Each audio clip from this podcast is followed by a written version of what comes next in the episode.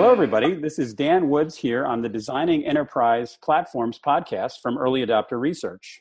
I'm really excited today because we're going to be covering site reliability engineering. This is a topic that I've been interested in for quite some time. Site reliability engineering, as we'll explain during the podcast, is a practice that rose up in the internet giants to help them create both highly reliable, high performance, but also fast moving systems. It was essentially an extension of the DevOps movement and it was institutionalized at many of the internet giants. But what's interesting to me is how can site reliability engineering be transported into mainstream IT? I think many of the practices are going to be able to make mainstream IT practitioners really much more powerful and also increase the pace of change.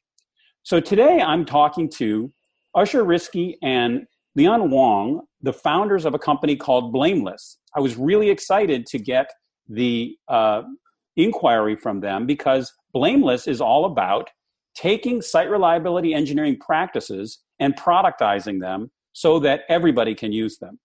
And uh, today we're going to talk about exactly what that means and the prospects for success. But I'm really, uh, uh, I think this is going to be something where we'll expose some important lessons for people who are trying to do a better job in their IT departments. So, guys, I'm really happy to have you on.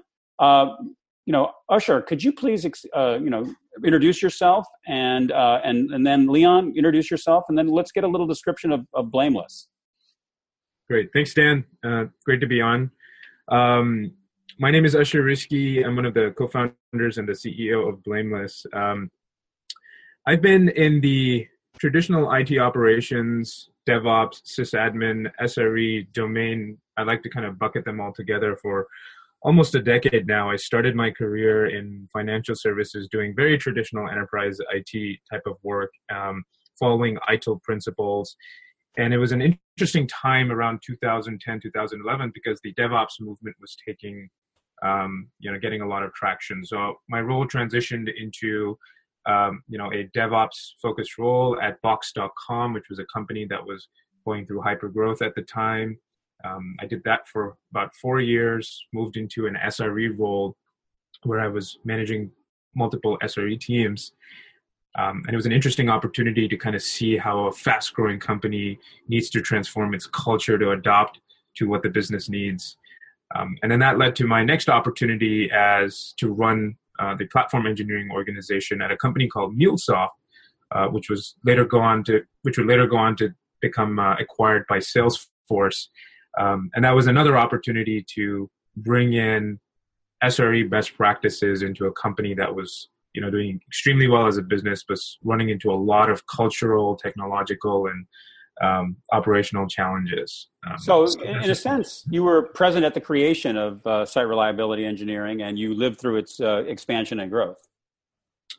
I wouldn't say I was present at the creation of SRE. I, I, would say I was present at the creation of SRE at some of these fast-growing companies. Yes, but as a movement, um, you know, SRE has been around um, since 2003. It was pioneered by Google.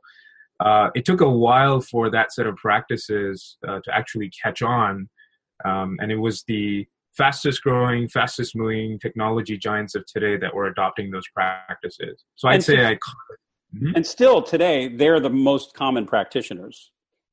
They're the most mature practitioners, yes, I would say. In terms of commonality, we're seeing more and more adoption across the board. And Lyon, tell us your equivalent story. So I started my career at Microsoft, you could say pre SRE, but really the idea of reliability was is core to an OS. There were initiatives to reduce the number of hangs and crashes I was a part of, and reliability of the operating system is paramount. So it was interesting to see how this evolved as we moved into the cloud, as we moved into microservices.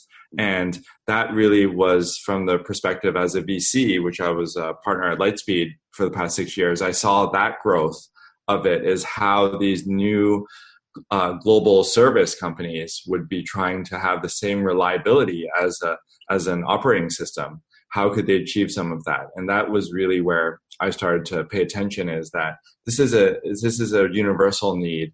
I think people are going to depend on their apps as much as they would depend on something like windows because you get attached to having something on demand and available. Well how are you possibly going to deliver that? Because there's no easy feat to try and do that within an os and so what's your role at uh, at blameless? I'm one of the co-founders as well. And my COO of blameless. Excellent. So we've got a great start here. And so now, essentially, what we're going to be talking about is uh, what CSRE is and how can uh, I, mainstream IT benefit from it. Now, we're going to talk a little bit more at the uh, at the end of this about the specifics of the blameless product, but uh, essentially, before we do that, on the way, I'd love to have everybody understand what is the mission of blameless? We'll go lead later into the product functionality but what is the mission of blameless? What suffering are you seeking to relieve? You know we started blameless because we felt the pain. The pain that we were experiencing was really driven by the customer pain for the companies that we were working at the platforms that we were working on. Not just the customer pain actually but also the pain that our teams were experiencing in trying to clean up the messes that get created, essentially called technical debt over time of companies that are doing really well and growing fast, and making sacrifices on, you know, uh, making poor decisions, poor choices, uh, not out of any malintent, but just what's needed at the time to actually move move fast, right? Uh, that pain has to be dealt with by somebody, right? And uh, you know, we felt that pain, um, and if it's not dealt with uh, appropriately, then it can actually really negatively impact the business, right? The if you can think of an example of using the Uber application on your phone, when you pull it up, you pass in, you know, the destination that you're trying to get to, and then within a matter of seconds, what you end up getting is a driver, pricing, and you're on your way. Now, if that process takes anything longer than a few minutes, um, you're just going to swipe your phone up, open up the Lyft app, and repeat the process what's happened is that Uber has just lost a customer to Lyft or vice versa, right? Right. And so that's so, the business And so the idea here is that this the site reliability engineering sort of sits at the end of the line where everything that's built is right in front of the customer and being used. And it's the problems that you find there and how do you solve them? That's really what you're trying to to figure out. How do you find the problems? How do you solve the problems? And then how do you create a process where the awareness of all of this gets expanded so that the person writing the line of code is aware of the problems you have at the end and for the user. That's right, Dan. I'll only add one more thing to that, and it's like, how do you do that without uh, assigning blame, right, and pointing fingers, and creating a culture of self-perpetuating negativity inside the environment? But everything else you said is spot on. Got it. So blameless. The name of it is is really calling forth the fact that in order for this process to work, we can't be trying to shoot the, the person who was who made the mistake. That's exactly right. Okay, good. So now let's let's take a big let's take a big step back and let's talk about the whole idea of site reliability engineering. Now, what is site reliability engineering and why is it ready for a wider audience? Like essentially, why will mainstream IT benefit from site reliability engineering? So the brief, there's the history of SRE, which I'm sure you can speak to, I think, um, since you were there and spoke with a lot of the original creators. I can speak to why SRE can be broadly applicable because it's really par- instrumental to the software development process. As you're making decisions of how to architect the system, choosing pieces for the infrastructure, nothing's perfect. Otherwise, you're going to take too long to ship. So you're making decisions where you know there are issues. You're going to come back and fix that. But as things move quicker, as you're growing successfully, you rarely have time to come back and fix everything. That's what we uh, call technical debt. It accumulates. Now, what happens when these issues start impacting the user? That's when you have to have a system, and SRE is one such system which you can prioritize and assess when should I fix these issues before they become customer impacting? Right. One core concept of SRE in practice is the idea of setting SLOs, service level objectives. How do I set an internal objective that I can address to raise the performance or reliability of a part of a system without the customer and end user uh, facing that. And this is one of the principles of SRE, which is being proactive and having an understanding of an issue before it hits. So that combined with what you said before, which is SREs helping a process and a set of best practices that will help teams learn from the incident and resolve issues so they don't happen again. These are all part of uh, embedded into the software engineering processes all along the way. There are bugs accumulating of the many, many issues that build up. What should you fix first?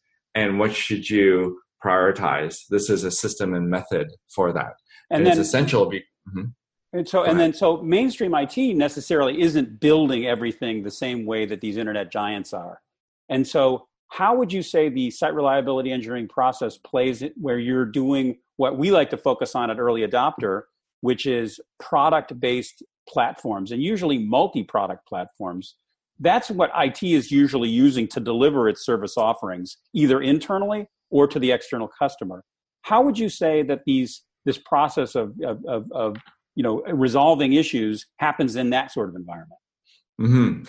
well actually becomes even more important because within within the context of an os we own all the lines of code pretty much and there's a lot of it but you own everything you can eventually go and figure that out but here you have a lot of dependencies each service each other product you're prescribing to it itself is a black box and it would be the wrong assumption to assume each of those little boxes is flawless, has no bugs, has no issues. So you magnify teams and teams of software engineering uh, that have their own technical debt. You don't know how that combination comes together.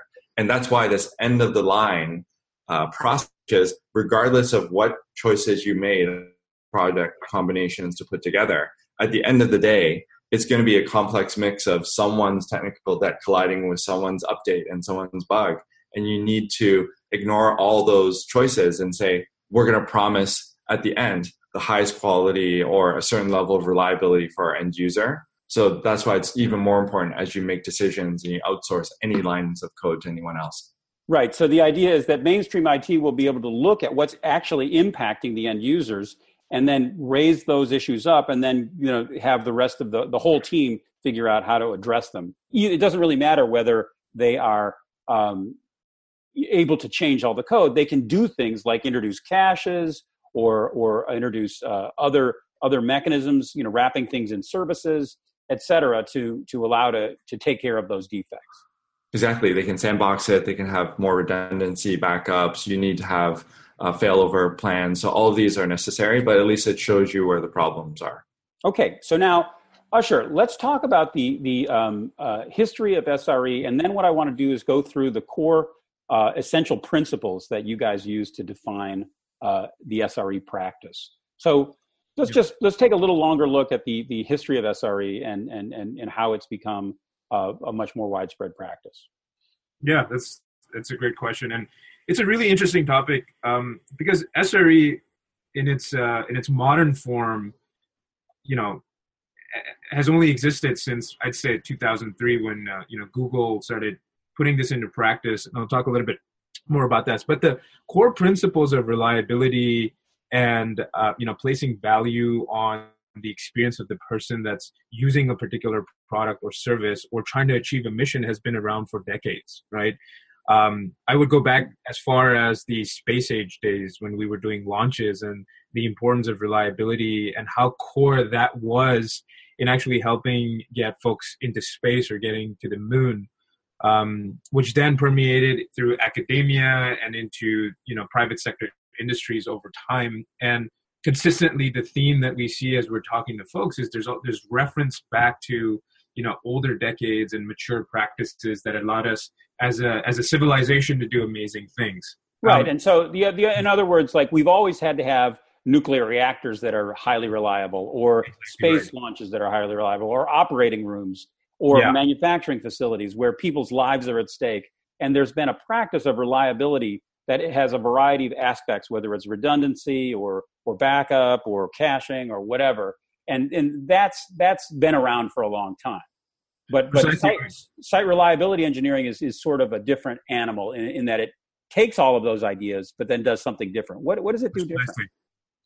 Precisely right, and this this uh, needs a little bit of a history lesson here, and, and ties. And I can refer back to my time working as a very traditional sysadmin. Right, in the old older days of traditional, you know, product development, we had a waterfall methodology, and we had a notion of silos within any organization. Right, you've got a development team that is very very different, has a different set of concerns than an operations team. Right, and that's where sort of the sysadmin mindset comes in. And you know the development team's incentives is hey let's push as many features as possible as quickly as possible.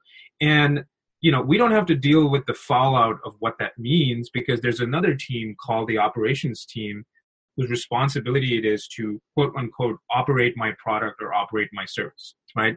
Now as a sysadmin or operator um, you know the things that keep me up at night at night are hey when when the product or feature is broken i'm being paged at 3 a.m in the morning to solve this problem. So my incentive as a sysadmin is to prevent change from going out into production as much as possible. So those two incentives are have been historically misaligned right? And what that would mean is that you know it creates this culture of conflict between the development team and the operations team um, which would then create a culture of blame, which would then lead to things slowing down. And so those two teams, those two organizations are constantly misaligned when it comes to developing product. And that's how the industry has been operating, the IT industry has been operating for decades. Right?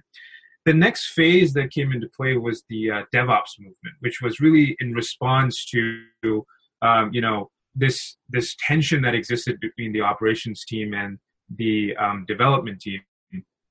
And it was a set of culture and practices uh, whose goal it was to reduce the gaps between software development and operations. And we hear a, a modern term around this called service ownership, which is how do we empower the development team and operations team to essentially, you know, have the same alignment, same incentive, and be responsible for the collectively be responsible for the outcomes that the product is trying to uh, deliver right? So there was this DevOps movement that came out, and I think the, the the pattern that we saw is that you know it was meant to be a cultural movement, and it turned into hey, how do we start?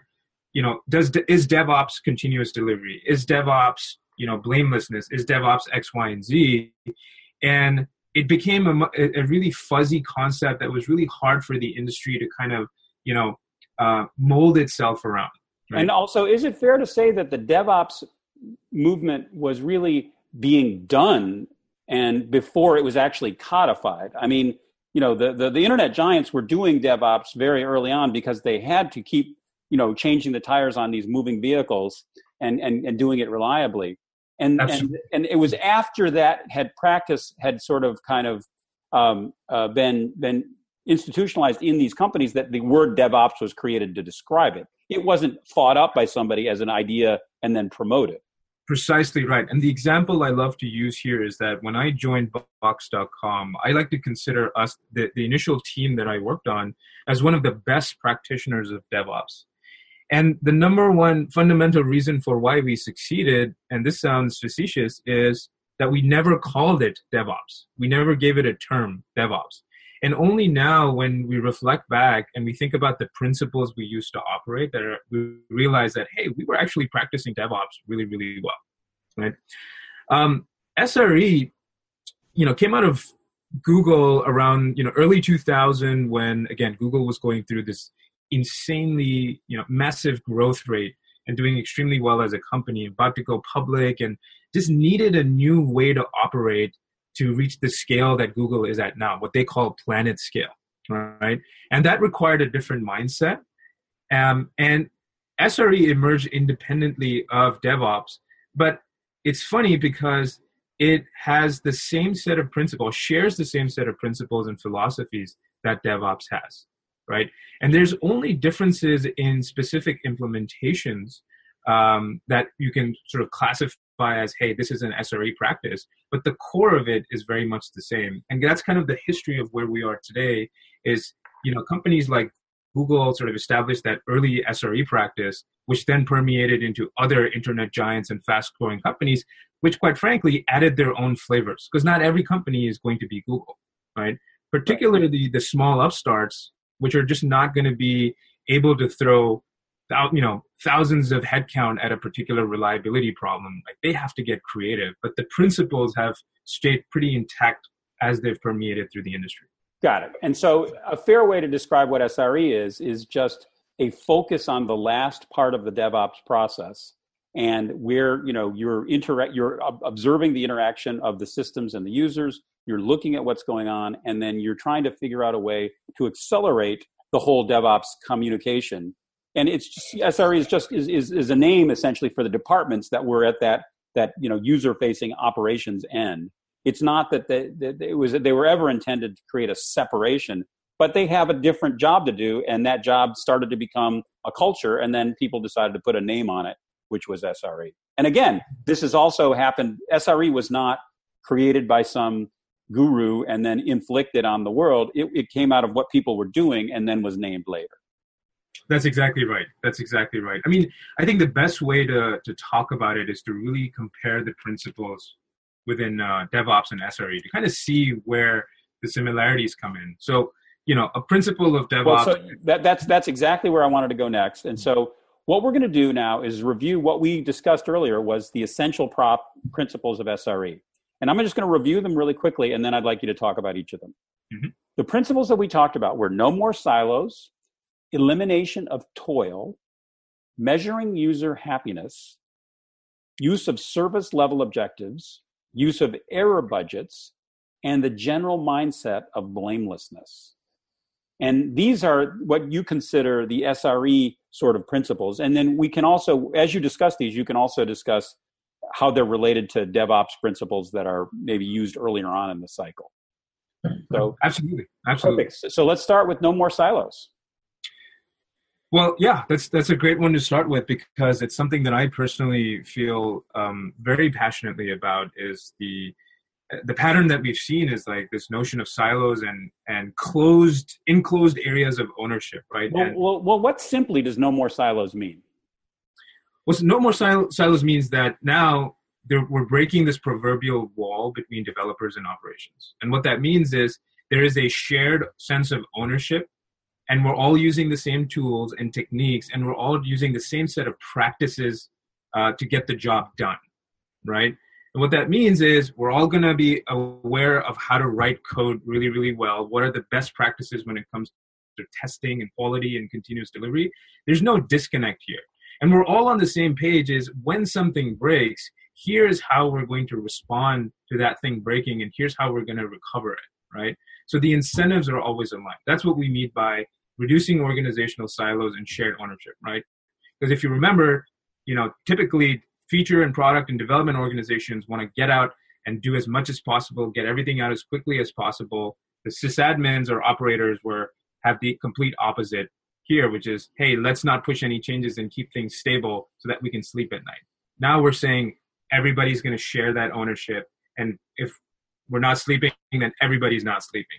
And you know, if we're all being rewarded, everybody is being collectively rewarded, and we're Got all using, we're all speaking the same language. Right. We're all on the same team. We're all the same goals, and so uh, it's not why why did you give me this crappy code, or you know why can't you make my beautiful code run properly? It's my gosh, how do we do a, a great job for the users? Mm-hmm. Mm-hmm. That's right. Exactly. So then the second one was elimination of toil. What what simply do you mean by that? So toil, the definition of toil is really doing the same thing over and over again um, without it sort of adding any type of intellectual value or it's just consuming you know intellectual human cycles to do something that we would consider as not a high value task right? And traditional enterprise it is strife with this. And the example i like to use is just ticketing in general the number of clicks and the amount of follow up that folks have to do inside these systems is to me uh, quite unacceptable these days. Which is, you know, where there's a human being whose job it is to spend hours every day creating tickets for people, for other people to follow up on and update those tickets, right? Oh, and also this leads to so so crazy practices like. Um, there's often uh, a, a, a outsourcing of these handling of tickets where an outsourced company offshore perhaps will be handling tickets and they are being rewarded by how many tickets they rely they, they resolve in a, in a certain amount of time. But then it turns out that the tickets um, uh, the clock restarts when you reclassify a ticket. So they, they, a practice develops where they look at all the tickets that are about to expire unresolved and they reclassify them all so that they never uh, uh, uh, get any that are unresolved and, and, miss the deadline. But it's it's these over and over. It's these type of weirdnesses that show up in an IT organization, and that's that's that's what you would call toil. That's what I would call toil. And then again, what you've done is created a the wrong incentive for people to do work. Right. Um, now in SRE, the main focus here is how do we automate our jobs? How do we automate ourselves out of the job? And that's the core principle that sort of drives this notion of how do we move away from doing toil work into high value, you know, company objective filling type of work, right? Um, and the goal is to minimize manual systems work and focus on bringing long term value to the system. And what that usually results in hey, let's leverage our skills as software developers because guess what? We're the same as all the other developers on the team. And let's focus those skills in automating the toil away so that we can be collectively more efficient, which will then bubble up into wow, we're actually moving faster as an organization. Right? But that that calls forth a point that you, we, we you covered in, in our preparation call, which was you said that one of the big innovations of, of SRE at the beginning was the fact that you were bringing developers into the operations team. So people who had an architectural engineering mindset were coming in and we're we're now looking at the problem from that perspective and that really changed that really take took operations and stopped it being just operations and made it being SRE. Exactly right. Guess what? Engineers are lazy. And if you give them toil, they're going to automate their toil away, right? And I mean that in the most positive way possible, right? We're as engineers, we're just we don't want to deal with toil. We want to be working on high value work. So we're incentivized to automate um, ourselves out of our, our existing jobs, particularly the ones that we don't find to be valuable. Yes, uh, the the the uh, the chestnut quote uh, or saying I've heard related to that is to be a good programmer you have to be smart, but to be a great programmer you also have to be lazy. That's right. So now let's move on to the measuring user happiness uh, uh, principle of SRE. What do you mean? What's the simple way that that that, that you can explain that? I think that's it's it's as clear as day, uh, in my opinion. Right. Um, at the end of the day, we all need a purpose that we're trying to go after. Typically, traditional enterprise IT are so, is so detached from the business, and the business is driven by users and the user experience that you know there's this disillusionment. Whereas uh, within SRE, it's the opposite, where all of the work that's being driven within an SRE domain is 100% tied to user happiness, right? Uh, because if users are unhappy and user unhappiness stems from one of the biggest contributors to that is unreliability in the system. Things are not working. I have to constantly refresh something uh, or it's really slow. They're going to leave. They're going to go somewhere else. And guess who suffers? Everybody right? So user happiness is a very core principle and it's a it's really a focusing principle. It says hey let's not let's let's clear out all the noise right? We have thousands, potentially millions of things that we're measuring and monitoring in today's complex world. Let's just focus on the thing that's really important here, right? What's important for the business, right? It is how is my user experiencing, what is their experience with our product, right? And if that's unreliable, that's on us. So let's focus on that. That's what we mean by user happiness and the focus on user happiness. Got it. And this this becomes the thing that you are optimizing for. Whatever metrics you decide represent user happiness, you know that is what you are going to be operating uh, and, and and and and measuring for. And That's so I, I, assume that then the measuring user happiness is an umbrella and that that you know is represented by certain types of metrics and then you you then now devolve down further and then you start paying attention to what's happening with each of those sub areas and that comes to our next uh, concept or principle of, of site reliability engineering service level objectives. How, how what, what explain those simply and how they fit into the to the larger picture. Yeah, that's so. You know, the core service level objectives (SLOs). Um, historically, what we've had is an SLA, uh, particularly as more and more traditional IT practices are moving into this hosted SaaS type of model. Oh, we have three nines or four nines of availability. My question is how does one number represent all of the complexity for potentially thousands of people and systems all coming together to provide a particular kind of user experience, right? So the principle number one behind SLOs ties to the principle we talked about before is let's only focus on user happiness, right? Uh, let's not worry about the tens or thousands of other metrics. Principle number two within SLOs is look, there's never a 100% of anything, right? So there's no natural system in the world that can commit 100% of anything to you as a human being. Why do we expect that from our systems? Why do we expect that from our products? So let's accept the reality and the fact that there is a suboptimal but perfectly okay state for us to be operating in, uh, which is not 100%. It could be 99% and 99.9%. That again has to be tied back to what is acceptable to my user. And that difference between the um, you know SLO, the user experience, and what is what they're going to tolerate is what ties into the next thing, which you can't you can't really talk about SLOs without talking about error budgets. But it's error budget. There is a budget, regardless of how big or small it is, where it is acceptable for your users to have a certain level of degraded experience, and that's okay. But what that gives you as an organization is the sense of empowerment that you can decide I have this lever that I can use to either slow down or move fast, right? And it's all tied back to my user experience. This is a very objective metric. There's no opinion here anymore, right? Um, so this is again a very uh, focus. This principle is aligned around focus and bringing collaborate, you know, bringing these two teams together. Okay, so let's let's let's let's unpack that a little bit. The idea is that you have user happiness that you're measuring in certain levels. You you then have metrics or service level objectives for each thing that's important in delivering user happiness the, the difference between a service level objective and a service level agreement is that you are you, the minimum amount of, uh, of, of performance is defined by user happiness and its impact on user happiness. So it's not some abstract number where I want you know this abstract perfection for for for just uh, for without really thinking of its impact on user happiness. The the user happiness really changes it. So it t- could be that a service level of a certain kind could be if it's operating 80% of the time is fine because it really doesn't have that much impact on on on service on, on measuring user happiness when it fails. Another type service might be five nines or six nines because if it fails every once it has a huge impact. And so the the and then that impact the, the difference between the perfection and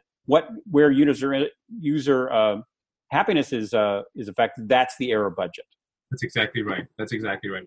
And and the only other thing I would add to that is an SLA is ironically not even a number set by the teams that are developing the product. Typically, it gets set by uh, somebody in a, the sales organization or the legal team because they've been asked to promise certain level of uptime or availability, and that the practice that we've seen is that number then trickles down from the top all the way into the engineering organization and then has the wrong incentive, right? But it's a number you put in a contract. Um, the SLO is a very objective number that's focused on user happiness metrics, and the thing that's informing those metrics are your existing monitoring systems, right? Those are the things that are that are informing it. So there's well, really no human being um, that's kind of coming in and informing this metric. It's the system that's actually doing it. Well, I'd love to get your opinion on this because I've talked to people in large IT uh, organizations and and some of the people recently have been really downplaying the importance of service level agreements for the reasons that you say, and instead have been up, uh, have, have been more interested in the idea of operating level agreements and that describe actually how we're going to work together. And it seems to me, uh, in a way, service level agreements are very, very similar to operating level agreements because you're, you're actually talking about the real work we're going to do and what's really important about that work and how we're going to measure, you know, so that we know that we don't have any any important impact.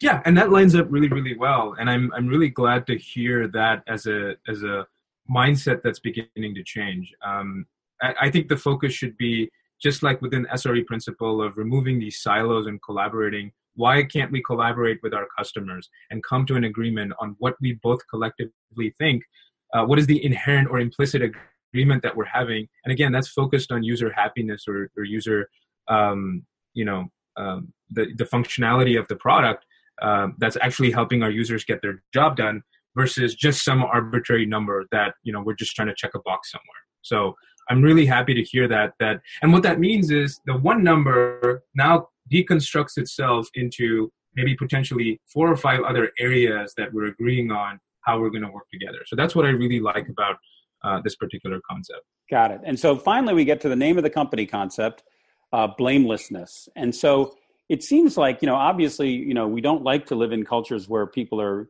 blaming but but it seems that we often especially in, in it and operations cultures you know the, the the mindset is the only thing i can do wrong is make a mistake. If everything's running properly you know then then uh, uh, that's what i'm supposed to do. But if i anything goes wrong well then then i'm in trouble. And so how do you escape that uh, you know that seems like a reasonable you know sort of goal for operations is to not make any mistakes not have everything wrong. But but how do you escape that sort of culture of of, of blame? That's a really good and this is one thing that uh, both Lyon and i are extremely extremely passionate about and something that we've been very intentional about the way that we practice at our own company blameless right? But it stems from our experiences right? Um, again it all goes back to the alignments and the incentives that people have. And when those two things are misaligned, then you've just set the system is already set up for failure and and and blame and strife, right?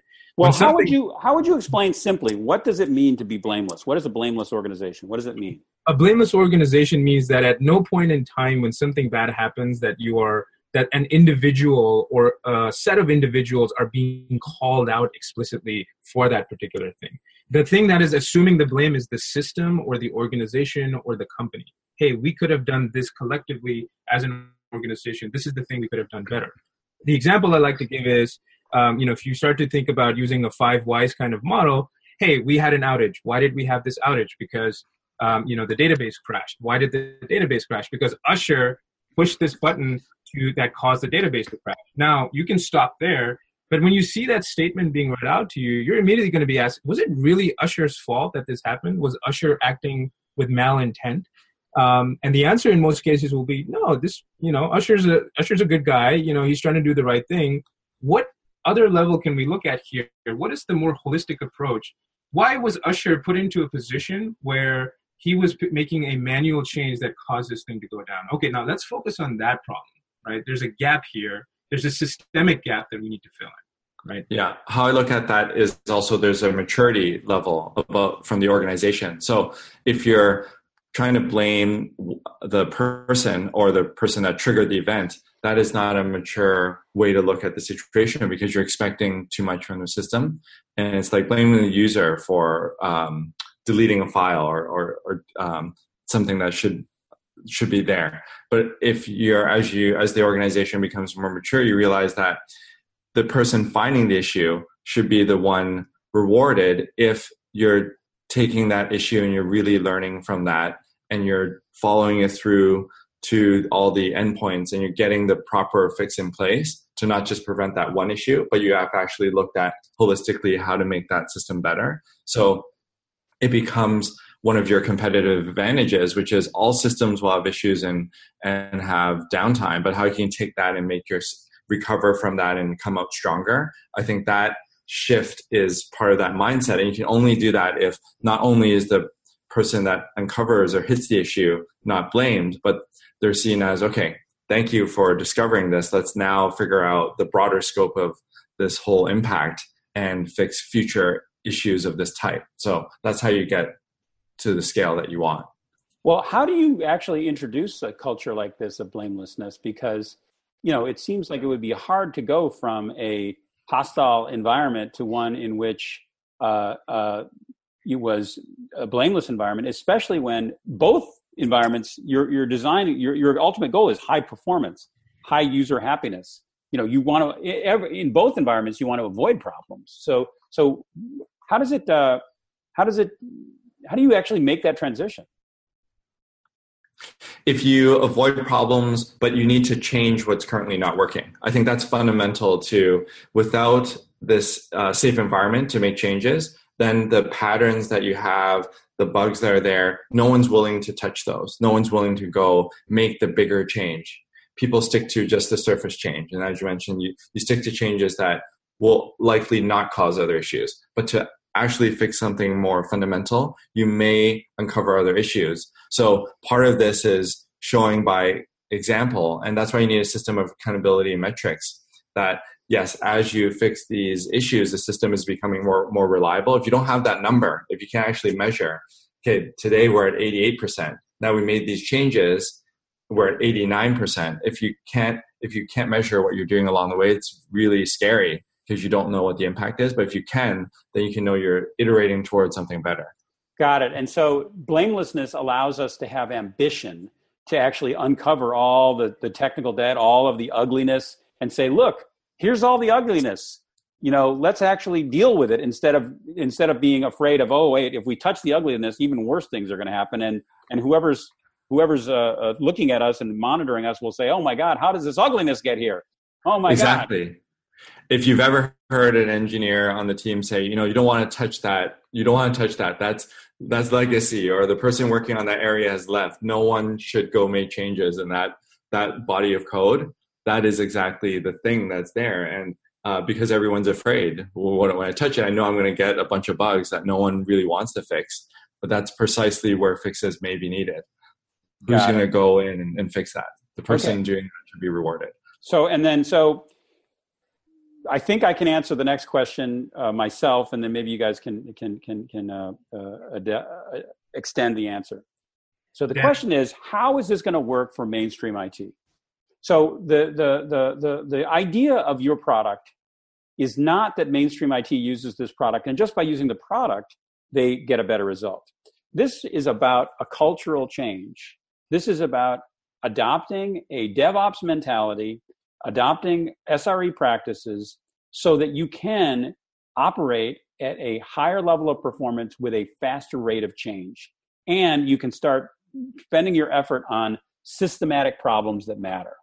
So, in a sense, it's sort of like uh, you know the way that Scrum works to allow you to make progress no matter what the size of your development team, no matter what's going on. At least when you did a Scrum, you made a little bit of progress that that that sprint.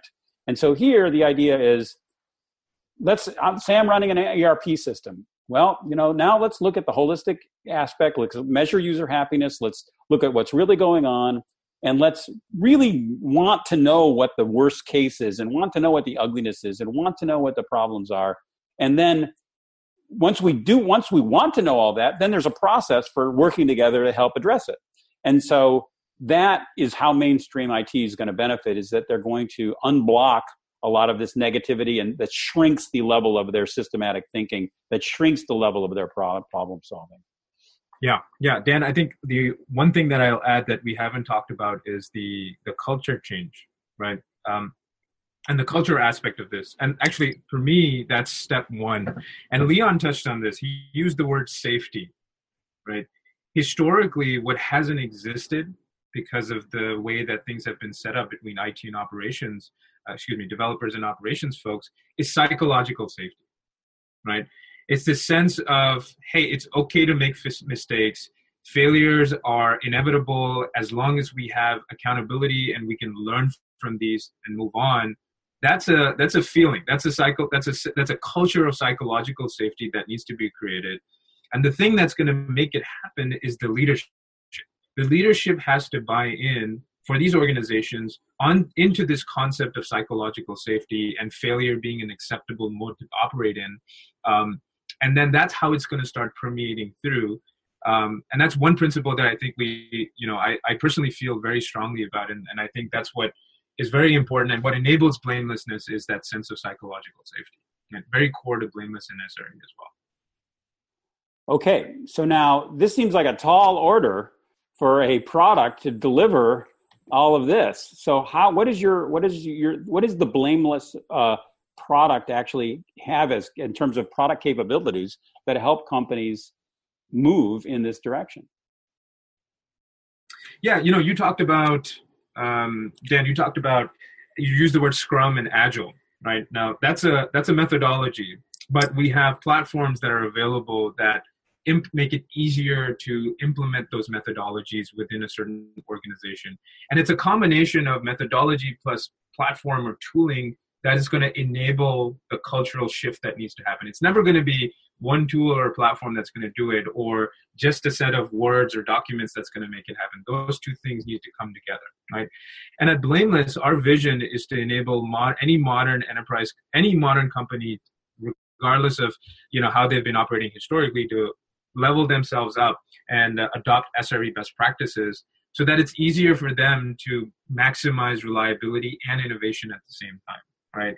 And so with blameless what we're what you're getting is a platform that just makes it easy for folks to adopt SRE best practices with blamelessness built in or blamelessness encouraged through the platform or you know toil being automated away through our platform um, or a really really heavy emphasis on user happiness and the ability to set those pieces up together inside our platform and then driving incident res- response and resolution behavior differently all of that is what you get inside our system. But more importantly, we also have decades, collectively decades of experience in SRE within our team that we and we work with you know enterprises to help them help onboard them onto the SRE vision, right? We teach them SRE best practices. Got it. So, well, give me the, the the breakdown of the product modules that help you do this. What what when you look at the various you know menu tree of Blameless, what do you see? Yeah, I can cover that. So there's there's two big forks. There's reacting to issues that impact the user happiness. And the two modules there are how do you resolve incidents and how do you learn from them with this idea of postmortems and uh, post incident learning. That's reacting to issues. Then there's the proactive side, which is looking at the system as a whole, setting objectives, SLOs, service level objectives, and defining error budgets before issues arise. This is where you as a team are identifying proactively these are the areas I want to raise the reliability in, and this is when and how precisely I'm going to allocate my budget to go make those changes. So there's two sides of those systems, and the platform that brings it together and connects that dot, the bridging between this reactive piece, which has a very momentum driven, to this proactive piece, is what Blameless brings together. These are four components that we have and underlying it, we have some components around overall how we think about change management, which ties into the overall SRE set of principles. These are the components of the system today. Got it. Well, it seems like that in order to get this right, you need to have the whole team go on some sort of Zen retreat, you know, and eat a vegetarian diet and all just kind of purge all of the blame from you, you know, and you know, beat drums or you know, go to go to heat rooms or something like that. I mean, it, it seems like it's a lot easier said than done to kind of discard these negative practices. I assume that for it to really work, you have to have somebody at a relatively senior level saying, look, this is where we need to go. Yeah, it is easier said than done. I think learning and improving is the key. So as long as there's a desire to learn and improve, even if there's a little bit of blame and that language at first it does you don't have to don't have to worry about that as long as everyone's goal is how do we figure out how to do this better and i think many many teams have that desire you're able to make progress so as long as that desire is there i want to make this better then I think that that's the right starting point. You're not going to get to the perfect state as even with exercise, anything to be perfectly blameless. That's okay. And you can step towards that. At least you have a system that's keeping track. Well, of the last 10 postmortems, you know, it's gone from all 10 to now only eight of them blame, blame others. Now there's less. So I think you'll be able to see improvement that way. Got it. Well, now I want to end this podcast with a, an idea that you brought up in our preparation call, which was, I thought, one of the most eloquent explanations of what it means to be senior as a developer in an organization. And I think that we can draw an analogy from that analysis, which I'll, I'll review, to what you're asking the site reliability engineering function to do for a company. And so what you mentioned was that, you know, when somebody joins uh, a company as a developer, often they have pretty high level skills. They, they can code very well but when they're put in the environment of a large complex system and asked to code, they don't know what is the weak parts of the system, what are the weak parts of the system, what are the strong parts of the system, what work they need to do to avoid some of the weak parts, how do they uh, uh, uh, take advantage of some of the strong parts, so that a senior developer actually knows essentially where all the bodies are buried, or at least where all of the the fast, slow, weak, strong parts of the system are. And so that's what being senior really means is to know the, the defects and the strengths of a complex system and know how to work around them to get the coding job done. And I really thought that was a very good explanation because you're right. You know, when people arrive at companies, they've been so well trained these days, you know, with the computer science programs, they can code like crazy. But when they write code versus a senior person's write code, all these problems are evident. Do you, do, is there another aspect of seniority, or have I captured it reasonably well? No, I think that's a really good capture of that. It's that you're each company is its, its own environment with the realities, and when you're learning from even another company or in school, you're learning in the ideal. It's like physics in the real world with weather versus launching launching a real rocket in the space versus launching it on the simulation. And I think senior engineers, in summary, can get shit done and help their team get product out safely to the real world.